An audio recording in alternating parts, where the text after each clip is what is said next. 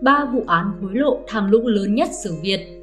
Trong số những vụ án liên quan hối lộ, tham nhũng thời phong kiến, Tô Hiến Thành được dâng cả mầm vàng, Đỗ Tử Bình khiến vua mất mạng vì lòng tham, 17 viên quan triều Nguyễn cùng nhận án tử. Dưới thời kỳ phong kiến Đại Việt, nhiều vụ án tham nhũng, nhận hối lộ của quan lại đã để lại hậu quả nghiêm trọng. Trong số từ điển lịch sử này, hãy cùng chúng tôi lần lại ba vụ án hối lộ tham nhũng lớn nhất trong sử Việt.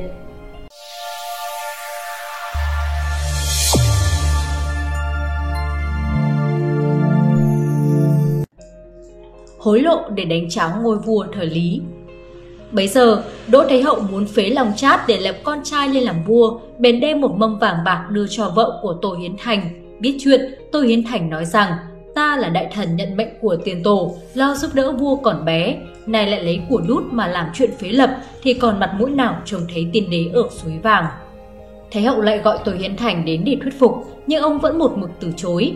Làm việc bất nghĩa mà được giàu sang, kẻ trung thần nghĩa sĩ đâu có chịu làm. Huống chỉ lời của tiên đế còn ở bên tai, điên hạ lại không nghe việc của y doãn, hoắc quan hay sao, thần không dám vâng lệnh.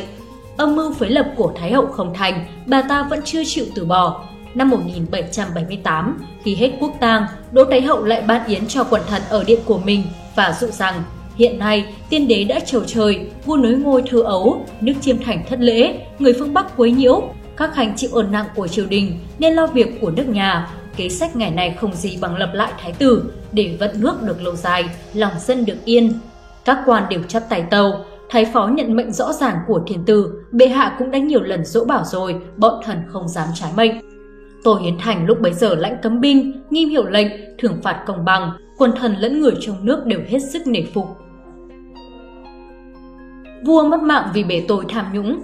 Nhận xính lễ cầu hòa của địch, lòng tham làm mở mắt viên hành khiển họ đỗ. Thay vì tâu lên vua, ông ta giấu đi, làm của riêng mình, rồi nói dối vua chế bổng ngà kiều ngạo, khinh nhờn, vô lễ, khuyên vua nên đem quân đi đánh. Nghe lời, vua Trần Duệ Tông quyết tâm thần trình.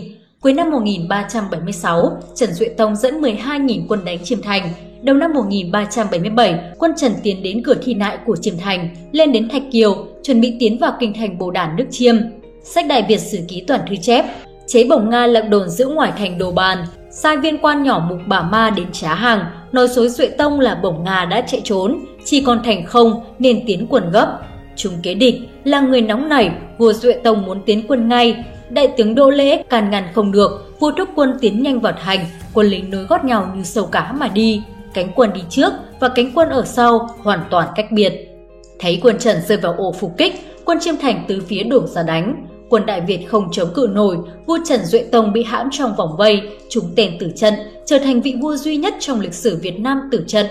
Trốn thoát trở về, Đỗ Tử Bình bị Thượng Hoàng Trần Nghệ Tông bắt, bỏ trong xe tù, rào đi khắp phố.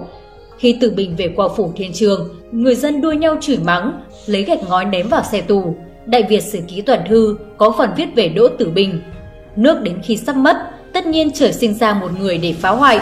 Việc Tử Bình được tiến cử là lúc mối hân khích ở biên giới Nhật Nam đã chớm nảy nở, nguy cơ tai họa của Duệ Tông đã ngấm ngầm phục sẵn, mà từ đó dần dần gây ra mối suy sụp cho cơ nghiệp nhà Trần. 17 viên quan nhận án tử vì ăn của đút lót. Án được chỉnh lên, chiếu theo Hoàng Việt luật lệ, 17 người bị xử tội giả giam hậu, bắt thắt cổ chết, nhưng còn tạm giam đợi lệnh. 25 người bị tội lưu đày, 12 người bị tội làm lao dịch, 8 người bị phạt đánh gậy và cách chức. Trong vụ án này, nhiều quan lớn bị kết tội như tham trì bộ hộ Phan Tĩnh, nguyên bố tránh đảo Trí Phú, nguyên đốc học Phan Bật chia nhau 60 lạng bạc bị tội lưu đày.